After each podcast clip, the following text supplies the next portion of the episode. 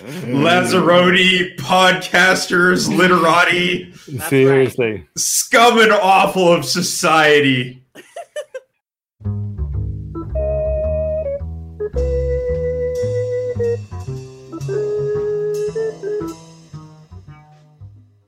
Hello, and welcome to the 17th episode of Karl Marx's 18th Brumaire of Louis Napoleon Reading Group series.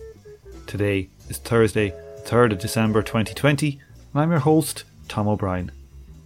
We take a second, more detailed look at Marx's concept of the lumpen proletariat, which we initially covered in the previous episode. This week I have the new patron G to thank. I'll be releasing part 6 of the Fight Like an Animal series on Patreon later this week, so if that floats your boat, head on over and throw me a few bob. The Reading Group series vote is also ending this week, so do make sure to vote. It looks like Eric Olin Wright's, Understanding Class might even manage to win it this time. Okay, let's rejoin the discussion.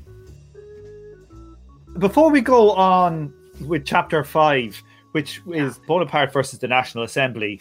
Last week, Esri and Sophia were listening, and maybe some other members of the panel, previous members of the panel, when we went through Marx's description of the lumpen proletariat. Some people think that we didn't really do a proper critique of Marx's class analysis here. Esri or Sophia, do one of you two want to lay in here because you really wanted to talk about this section here I have highlighted? Yeah, because like I think uh, so. Kyle and I were talking earlier about how like probably the fir- like everything up through the third chapter where he's you know dunking on social democrats is probably just the best Marx that I've read. And I and Kyle, I think I speak for you when and Yeah, that it's too. fantastic. Yeah. Chapter four is mainly historical analysis, you know, whatever. Uh, chapter five, I've never seen Marx like fail so spectacularly at the thing that I read him for, which is a sober class analysis. And it's really about the lumpen proletariat. And I agree with part of what you were saying last time that he's probably like, you know, signaling at Bakunin or, you know, people that had a lot of kind of hopes for the revolutionary lumpen proletariat at that time. But just what's on the paper, you know what I mean? This is a fucking conspiracy theory. He sounds like Alex Jones. He sounds like Alex Jones. these these lumpen proletariat, they're going to be led by a Bonapartist agents. They're going to put water in the frogs that make them gay. Yeah. And vagabonds, discharged soldiers, and escaped galley slaves, and swindlers, and pimps, and literati, and organ grinders. And they're going to put sodium chloride in our DNA and turn us an anti-virus super soldier. You you know, whatever. Like, It's the it's the being led by the Bonapartist agent that was like yeah. I know that this might sound strange, but that was the most shocking to me because I knew he hated the lumpen proletariat. I knew he could be a little bit of an asshole, let's be real. But I wasn't expecting him to be like to, to sound like that. That sounds crazy. You know what I mean? Well, it sounds unhinged. and it's been a long time since I've listened to the Mike Duncan, you know, sections on on, on uh, you know Bonapartism and and all that jazz. So maybe I don't remember it properly. I don't remember much about all this. I don't even really remember much about the Society of December 10th. I mean, I feel like Duncan at least makes a note that Marx isn't at his most. Uh, that's what I remember. I don't think that's too hard of a judgment, is it? Is it too harsh? I just I felt like you all were soft on Marx just because you wanted to bring out his kind of thought process, which I like that you were explicating his thought process. I just think that this lines up with the moralism of the classical work- workers movement, like one to one, Right. essentially. It's something um, we have to overcome in Marxism, in my opinion. Yeah. And yeah, maybe like I think Derek brought this up last time. Like, you know, going all in on the lumpen as a response isn't Oh, that's just you know, accurate either. my dad was a Christian. I'm a Satanist. You know, that's that's simply keeping the framework and inverting the values. But like, Right. if you in the lumpen proletariat, you're gonna put like pimps, and in in other places he puts you know sex workers, you know, so-called prostitutes. Like he puts them in the same category. That's not really class analysis. Nope. No, but I think it is like super moral, but I think he could you could use it as a class category if you like took out the moralism. Like, yeah, I mean they don't they don't work, you know. You can They don't do productive. They don't do productive labor, but they do beg. It is like, it is. It's not like it's not work. You go So on the train here in London, and proletariat. It's er, not. Or- or- it's er, super under theorized. Like, give But me they don't work for somebody. definition of lumpen proletariat based on what you, we have here. It's basically anyone that's like excluded from the wage relation. Here it's like yeah, like you were saying, like it's kind of confused. Like, yeah, it includes brothel keepers. I mean, that's a bou- that's bourgeoisie, like I'd say. Yeah, it's just ramming together people that make their living scamming the proletariat and like subjugating and exploiting other lumpen. You know what I mean? And like you say, like some of these are small property holders. They're not even like really proles. And even if you're sympathetic to like small proprietarians that are like low income and illegal or black market, you know, you can't just have the same analysis for brothel keepers and you know the workers in the brothel. Like it just doesn't fucking make sense. yeah, You're no, totally letting the law call the shot. It's like sex workers make some kind of like they do make money, and there is like exploitation there if they have a pimp or or a madame or whatever. Se- sex sex workers are exploited as shit. yeah. But the, the Yeah. point, the point here is as well. Well, I do like. Well, no one is objected to here is literati. Let that be noted. but like, I, I think this has bad implications for Verso Bucks. Well, fucking right. So, but what I, what I would say here is that he did. He is not saying that like all pickpockets are all like galley slaves. I don't know if he is this what he is saying that these are. Is he saying like all of the lumpen backed him, or there was like large segments of lumpen backing him? I mean, uh, somewhere here he says that Bonaparte is essentially the political form of the lumpen proletariat. Like that's the The chief, the chief of the lumpen proletariat. like in so many words that's like the class expression in political terms is this uh, you might say anti-political kind of support of a you know of a bonaparte that's the expression of the lumpen proletariat he's not distinguishing between petty bourgeoisie that are like you know and let's be real petty bourgeoisie and organized crime are like you know carl weathers predator handshake. Like you know they're usually kind of hand in hand. Like i don't know small business people that survive that don't like skate a lot of taxes. It's really that kind of thing more so than and you were good about this last time. It's really that kind of thing more so than than the lumpen proles proper that go for the bonaparte like if we're going to even use trump as a highly like far away example it is so much less you know the, the pimps and the pushers and the prostitutes you know like it's so much less those people that uh, went in for Trump. I think you said that those people are more likely actually to be like the grifter, like the, the grifter political class more so than the the base, which I think is true. like, I think that's actually true. But th- their base is the petty bourgeoisie, and and you made the comparison to fascism as well. right. But the- like, think of the people who who defend who really get into Trump and all the like the weird right wing militia types and stuff like that. They're mostly PBs. But like, I don't know. Like, they're also just like poor racists. The PB just not big enough to to explain the mass that's behind No, Trump. You're just right. not. It's, a, it's a coalition between racist white workers and PBs, and it's obviously not all PBs go for Trump either. But like the kind of PBs who can like afford a big truck and a McMansion in the suburbs and call themselves cowboys and LARP and malicious and harass people on the border. Calgarians. yeah, Yeah, or even just like coffee shop owners, or you know, small businesses. You know, like printer shops. Like those type of people are probably heavily Trump supporters, but they're probably also heavily racist. same people. Like- Yeah, but like, uh, yeah, I, I know, but I'm just saying that that's not that. There's not that many petty bourgeois. But when we get to like, like looking here at, at, at, let's go through the list then of all these people. I want to So- clarify though. I think in the you're underestimating how many PB are in the in the U.S. Yeah, because there's like that whole you know post-war settler compact to make like a middle class that, and a lot of the a lot of the union stuff is demolished, but there's still like PB in the U.S. Pe- people who who- whose families made made it well, you know, during the post-war compromise and were able to maintain their wealth. Their kids are probably suffering, but those you know Gen X to Boomer generation people who have maintained their wealth, and maybe some some of their kids who inherited that and are you know alt right adjacent kind of brats. Those are kind of the the PBs we're talking about here, and there's plenty of them. It, there's it's a shrinking Yeah. it's a shrinking demographic, but there's still a lot. But like, are, are, are, is is petty bourgeois not just a? Me- it's not. Is it not more like a measure of what type of? It's not just an income based description. It's a production based right. description, and I like, guess what I'm- there's just not enough shopkeepers in fucking America to to be twenty to be thirty percent or twenty percent of the vote. Like half of Trump's people are just Republicans, and half of them are fucking probably diehard fucking racists. Like there's just not enough PB diehard fucking racists out there to be twenty percent of the population. Eh, So I, We should we should we should uh like do some yeah, do, we should do some numbers on this. Yeah, yeah, no. yeah, anyway, we'll, we'll, we'll come back to this. I think it may be interesting to go through the actual things who he who he says are in this lumpen proletariat and see Yeah. do we agree or disagree with Yeah.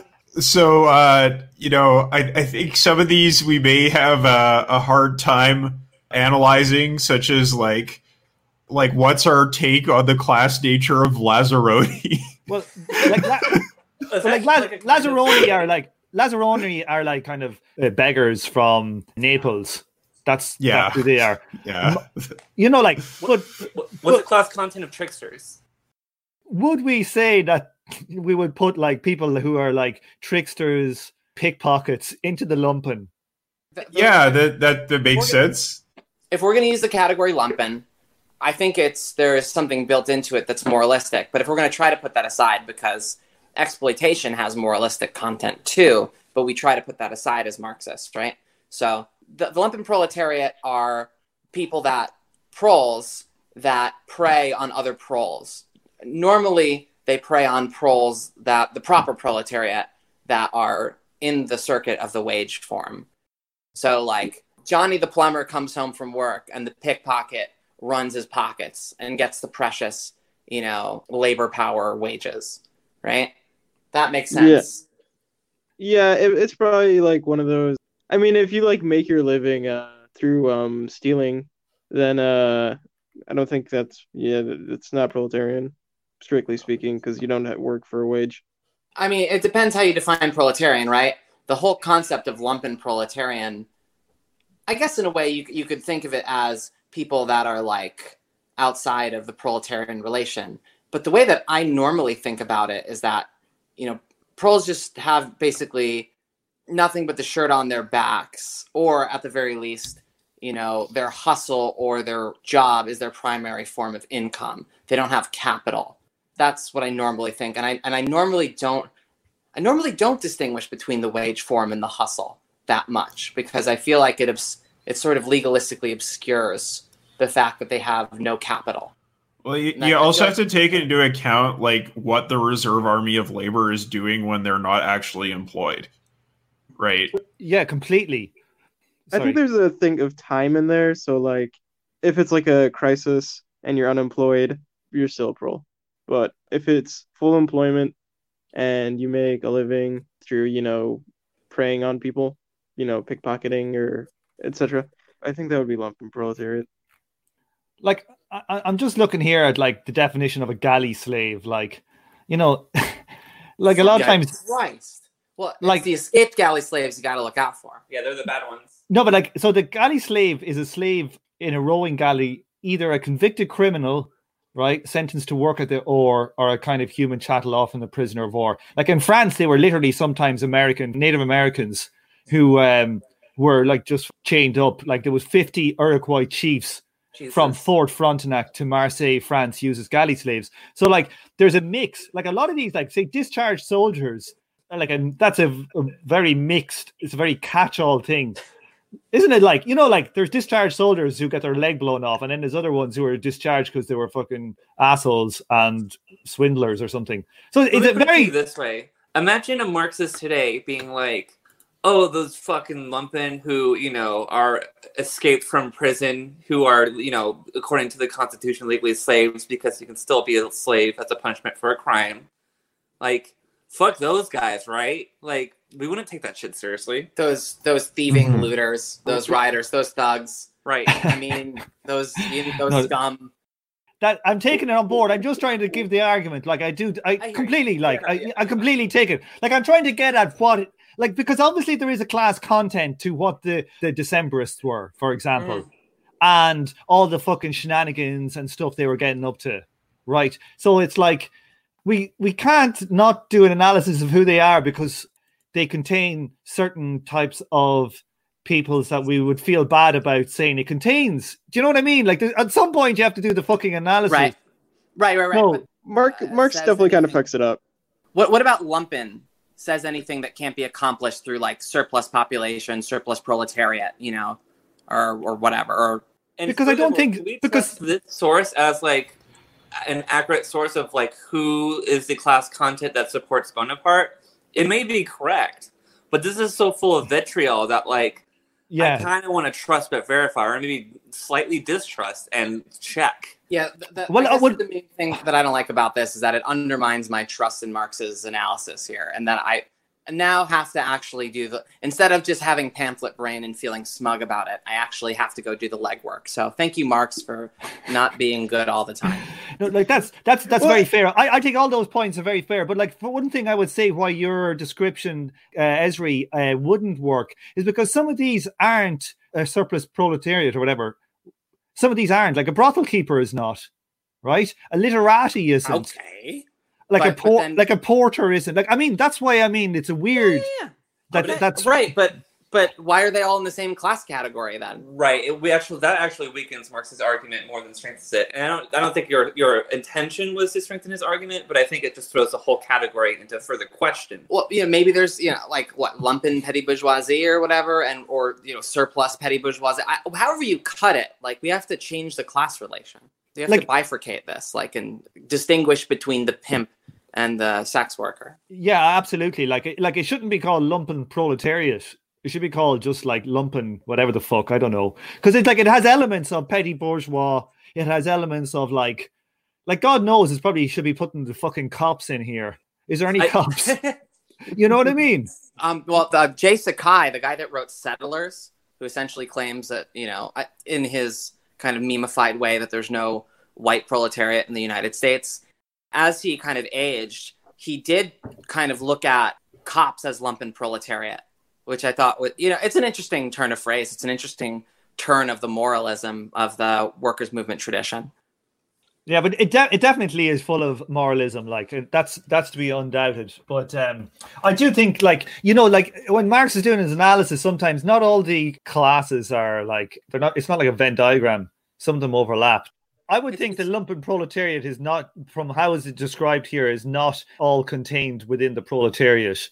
It's uh, an intersection. Like if you were to draw a Venn diagram, you'd have one, sorry, one for proletariat, one for petty bourgeois, and they're separate. And then you'd have like the lumpen proletariat, which intersects and contains both elements of both. this is something that you might call like a contradictory class location. When we talk about Eric Olin Wright, although this is part of his like earlier framework, like he does get into situations where you know people have multiple sources of income and they they are a part of the Venn diagram. You know, maybe lumpen at some point would be a, a category worth looking at if you can like do you know concept surgery on it, reconstructive surgery, whatever. But like Yeah, it definitely needs is, some surgery. As as is, this is like a if you swap out lumpen for parasite, you basically have Marx's meaning. I almost want to say, like, in the Marxist tradition, if this is our starting point, and I think this is what the starting point of most people, even the new left, are kind of responding to this. I honestly think this whole category should kind of just be like tossed away, and we should start over with something that's a little bit less. Yeah, because I think that Esri, when you're saying that if you replace this description of lumpen proletariat with parasite, it would be more accurate. I think that's exactly it. Like that actually resolves a lot of the questions that we have. Like, are they really proletarian? Blah blah blah. Like, is a literati really proletarian? Like, actually, if you just swap in parasite, like all those things disappear. And what Marx is saying, like actually makes a lot more sense. Like you can understand his reasoning better if you remove the proletarian label and just put in parasite. Well, 'Cause I the- don't think so. I don't It's a think good so. movie. Yeah, because it, I if would- you say, if you say parasite, right? How are you Yeah. leaving out the fucking main class of capitalists? How are they not a parasite? So parasite is too broad. I think it has to be more specific. The other, Right. the other Be- the other point I would make- generally speaking, Tom, Marx tries to, whenever he's deploying moralistic language, he normally, normally, he'll try to emulate the morals of the society. So the the bourgeoisie, they're job creators. you know, they're like the the wage form exploits justly, whereas these people, these are the unjust. These are the parasites. Even though we all know exploitation has moral. Marx But is I thi- saying, "Oh no, there's no there's no moral content to it. I don't have any morality. I don't believe in justice. I don't believe in equality. That's not what I'm doing, even though I am like, but th- that's not what I'm, what I'm doing." So I think I think that's the angle there is that this is something that the society also thinks is illegitimate forms of predation, where surplus Yeah. extraction you can't have society without surplus extraction. when he says ruined and adventurous offshoots of the bourgeoisie, it kind of has some implications about the legitimacy of the bourgeoisie otherwise, right? That it's it's these like fail sons and disgraced people who uh, from the bourgeoisie who fall into this group. They're you know they're adventurers. They're not like you know legitimate business people. That's the that's the the connotations of what he's saying here. But but also it's like it's just people in who work in like kind of semi probably are criminal enterprises you know mafia types gangsters Yeah, small which gangsters which are which petty if- bourgeois on some level. Yeah, but what I'm what I'm saying, Tom, is like that if we like actually remove the class analysis from this description and just look at it moralistically in terms of parasites, it's a lot more coherent. As, as it's presented, Right, I like think a that's joke. true. I think that it's interesting in that movie is that both the people that they work for, the you know bourgeois people that they work for, and the lumpen who's scamming them, are both parasitic in their own right. It's kind of the point of that movie, you know. Well- and the movie definitely sympathizes more with like the poor lumpen family, but no spoilers. but it's it gets rough. Yeah, legitimacy is the key word. There's legitimate parasites that run society that are the foundation of every mode of production, and then there's this social scum. Right. I don't think it's a static class for one, and I, I don't actually think that it's it's so much founded in uh, material conditions. If Trump was actually going to do a, a, a Louis Bonaparte, what would his equivalent lumpen proletariat be? A lot of them would be actually workers. A lot of them would be racists, and I don't think that it's a static uh, lump. I think that if you were to look across different like kind of bonapartist types i think like there could be quite large differences within what would make up what marx would call the lumpen. But like napoleon had december society december 10th people.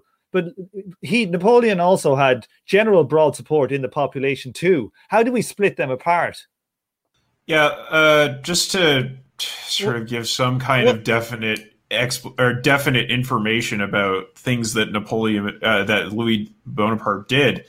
For example, he started a jobs program once he was in power that was about you know reconstructing Paris, and this did give him uh, quite a bit of popularity with workers. Just as an example of of how he was able to to get support from people who were not quote unquote lumpen in that sense. stank in the comments says people who live off Yeah, but the that- wage that- fund without that's true. capital are proles puya yeah so yeah, yeah, that's that's true, but um, like I don't know how to uh, articulate. Well, it. okay, but like let's let's take that logic a bit further then, and you get but into wait, the pro- you get into the problem of unproductive labor, right? Unproductive workers are then Oh. lumpen. No, no, no. I think I think that I think that category is also like kind of BS. Like, like if you're a worker that works in a grocery shop, shop, you're productive. I think it's contingent on the situation. Like, I guess, not, okay, something that pops into my mind is uh, W.E.B. Du Bois, you know, Black Reconstruction in America. He does the class breakdown of the American South. And, like, you know, poor whites, you know, they have a pretty shit time and they get hired as the slave overseers, right? Like, and there's, you know, that's you know very contingent on their political situation, how progressive they are, right? Or, or and even the economic situation. You know, they've been basically made obsolete in that point in time by slave labor, and are essentially surplus population. And when they are hired, they're basically hired to police other workers. Like what we're not being, what I'm not being clear of th- about here, I think, is that this is how he's describing what the Society of December 10th were made up of. So, like, when we're looking at Trump supporters, we're not looking at an equivalent because there is no society like this, you know, underground, you know, society who's actually doing lots of particular fucking underhand shit for Trump. Okay, let, like let's let's move on. Unless anybody wants to have the last talk, I've I've said a lot here. Uh, I'm not making a case. I agree with this paragraph. I'm just trying to interrogate it before uh, I get I get cancelled by Esri and Sophia. I think the main point to take away here is that Marx is making a pretty simple point in this chapter. He's saying that Louis Napoleon is the chief of the lumpen proletariat who are parasites on society, and he is the great parasite who is exploiting France. Like it's a very simple moralistic point, and that's really the substance of what he's suggesting here. Like as as your average pickpocket preys on the average worker, so too does Louis Bonaparte prey on the entire nation of France. All right. Yeah. If if we're gonna charitably read Marx's rape joke from the first chapter, I think we can look at this and kind of crack open the rational kernel here. That makes sense. Like I, I I'm not saying that that is an adequate analysis. I'm just saying that's that's like what he's saying about Louis Bonaparte by making so much hay out of the lumpen proletariat. Like he's kind of appealing to people's moralism. Okay, we're going to move on and actually do some new stuff this time. Let's see how many French words there are in here and see who we can get to read it because we can't give it to the two Southern Hicks. Kyle, do you want to kick it off? You're usually good for kicking them off. Uh, all right, all right. uh, as a former hick myself and a Calgarian, which which many Canadians would characterize as a hick, I I will uh, carry on here. So we have talked about the way in which Bonaparte used the desire for order among the bourgeoisie and the party of order against them. He prevented them from actually bringing anything to open conflict by using their own words, by demanding tranquility, and thereby uh, sidestepping his own possible involvement in an assassination plot. So here we go. At last, towards the end of December, guerrilla warfare began over a number of prerogatives of Parliament. The movement got bogged down in petty squabbles about the prerogatives of the two powers since the bourgeoisie had done away with the class struggle for the moment by abolishing universal suffrage. Sorry for jumping in, but I just want to highlight that sentence. The bourgeoisie did away with the class struggle for a moment by abolishing universal man suffrage this is where Marx is at with class struggle and, and democracy at this point. Anyway, moving on. Okay. A judgment for debt had been obtained from the court against Mauguin, one of the people's representatives. In answer to the inquiry of the president of the court, the minister of justice, Rouher, declared that a capias should be issued against the debtor without further ado, Mauguin was thus thrown into debtor's prison. The National Assembly flared up when it learned of the assault.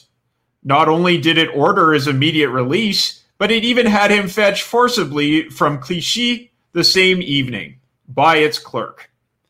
In order, however, to confirm its faith in the sanctity of private property, and with the idea at the back of its mind of opening, in case of need, a place of safe safekeeping for Montagnards who had become troublesome, it d- declared imprisonment of people's representatives for debt permissible when its consent had previously been obtained.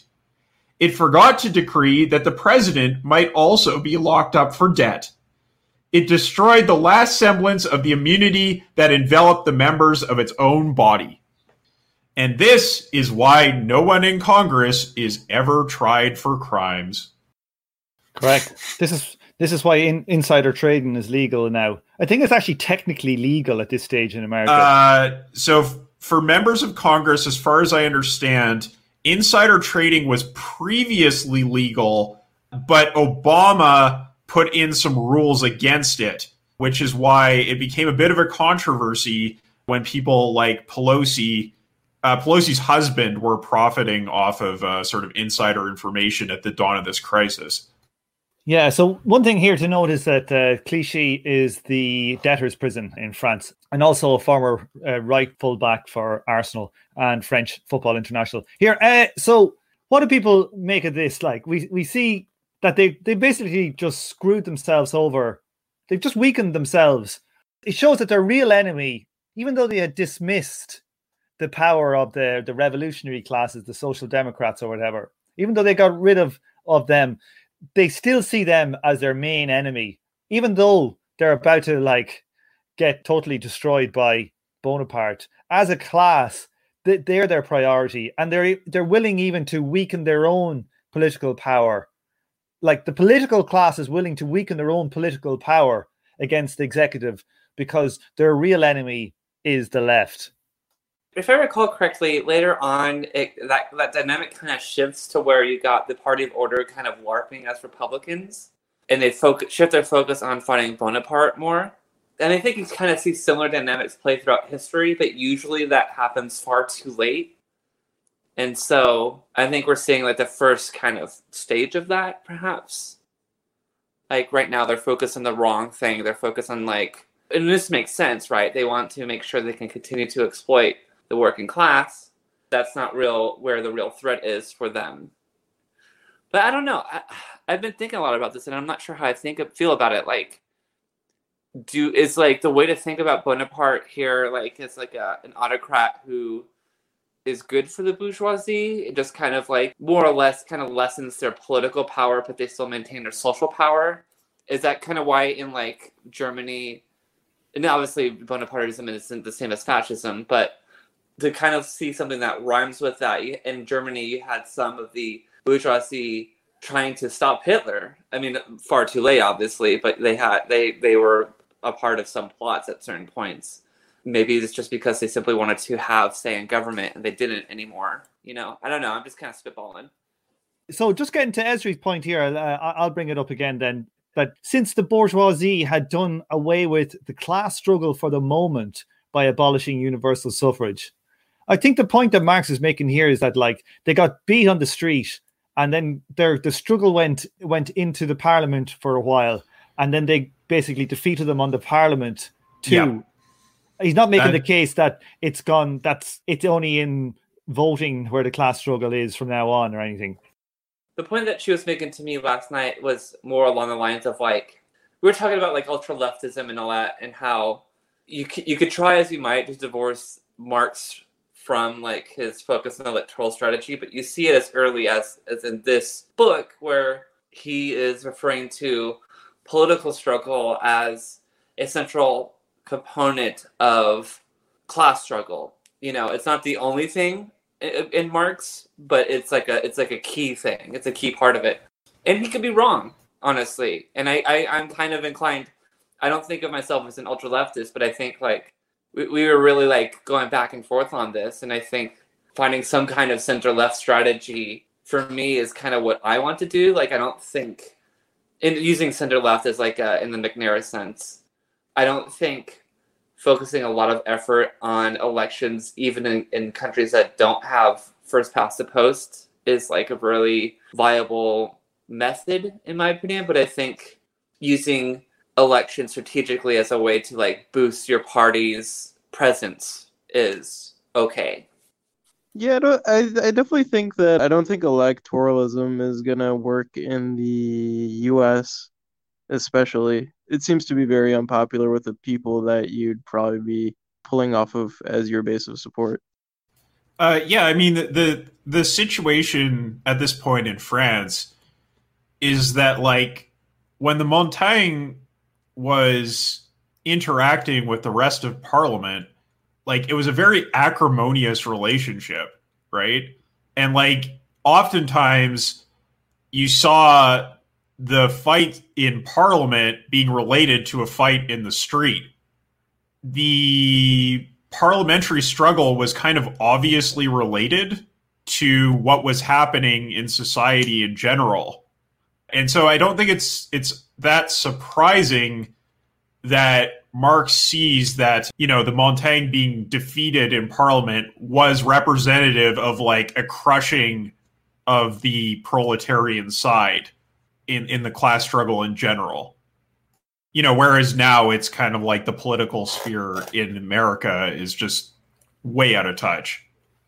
In, in a similar way to what the uh, party order established once they did crush the Montagne, right? That the the struggle between Bonaparte and the party of order was a political struggle that was largely divorced from the social. It became a, a battle of who will represent the bourgeoisie. Yeah, I think Sophia basically like fairly represented my point. There is a slight turn around the Paris Commune towards like alternative forms or whatever. But in terms of Marx's theory of how dictatorship of the proletariat is established and what the class struggle ultimately entails, you know, Marx is of course interested in economic activity and strikes and that sort of thing. And I'm sure if he could see our our situation, he would appreciate the role of riots and the class struggle and that sort of thing. But ultimately, for Marx, what makes a transition to communism plausible is the proletariat like wresting the state from the bourgeoisie in some way to destroy it. Yeah. Okay, I'm going to read the next bit then. It will be remembered that acting on the information given by a certain Allais, Police Commissioner Yon had denounced a section of the Decembrists for planning the murders of Dupin and Changarnier. In reference to this, at the very first session, the quaestors made the proposal that Parliament should form a police force of its own, paid out of the private budget of the National Assembly and absolutely independent of the police prefect. The Minister of, of the Interior, Baroche, protested against this invasion on his domain. A miserable compromise in this matter was concluded, according to which, true, the police commissioner of the Assembly was to be paid out of its private budget and to be appointed and dismissed by its quaestors, but only after previous agreement with the Minister of the Interior. Meanwhile, the government had started criminal proceedings against Allais, and here it was easy to represent his information as a hoax, and through the mouth of the public prosecutor to cast ridicule upon Dupin, Changarnier, Yon, and the whole National Assembly. Thereupon, on December 29th, Minister Baroche writes a letter to Dupin which he demands Yon's dismissal. The Bureau of the Assembly, alarmed by its violence in the Mauguin affair, and accustomed when it has ventured a blow to the executive to receive two blows from it in return, does not sanction this decision. It dismisses Yon as a reward for his official zeal and robs itself of a parliamentary prerogative indispensable against a man who does not decide by night in order to execute by day, but decides by day and executes by night. So we're going to get into a lot of this shenanigans today, with all the ins and outs of what's going on. So essentially, what's happened here is that there was a plot by the Decemberists to kill, you know, Dupin and Changarnier, and Yon was the police commissioner who was actually looking into it. But they, the, the Parliament didn't back up Yon. They never interrogated it as they were supposed to do it in Parliament. They never set up the commission in Parliament that was going to uh, look at all of this stuff. And when they backed down on that, it, it allowed Napoleon and his uh, ministers to make it out as all being a crazy plot to basically get rid of who were actually their enemies in the National Assembly. So, like, the party of order just seems to be stripping away every goddamn piece of actual machinery they could use to defend themselves bit by bit. It, it's kind of insane. Tranquility. France demands tranquility. That is true. That that's a very good point. That that is it. I, I really like this last line. It dismisses Yon as a reward for his official zeal and robs itself of a parliamentary prerogative indispensable against a man who does not decide by night in order to execute by day, but decides by day and executes by night. Very He- ominous. seriously he he's always doing these little one-liner switches where he just reverses the causality. It's a very good kind of a of a writing style a theatrical kind of motif or something. It reminds me of there was a british tory leader is it michael howard?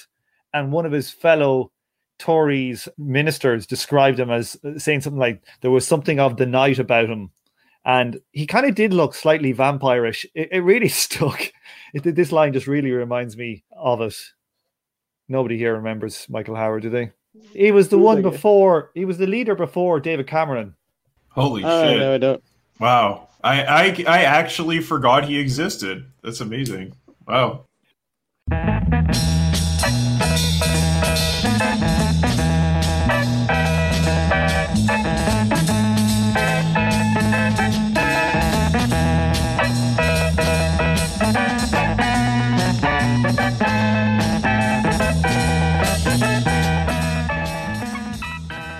On this episode, you heard the theme tune The Order of the Pharaonic Jesters and Night of the Purple Moon by Sun Ra and his orchestra.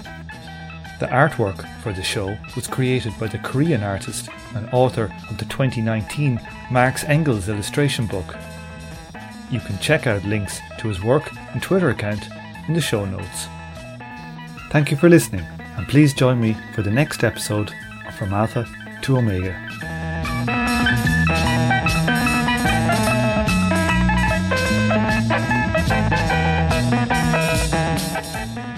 This show is a member of the Emancipation Network, a Marxist podcast and research collective. Make sure to check out our network sister podcasts General Intellect Unit, Jumpsuit Utopia, Mortal Science, and Swampside Chats.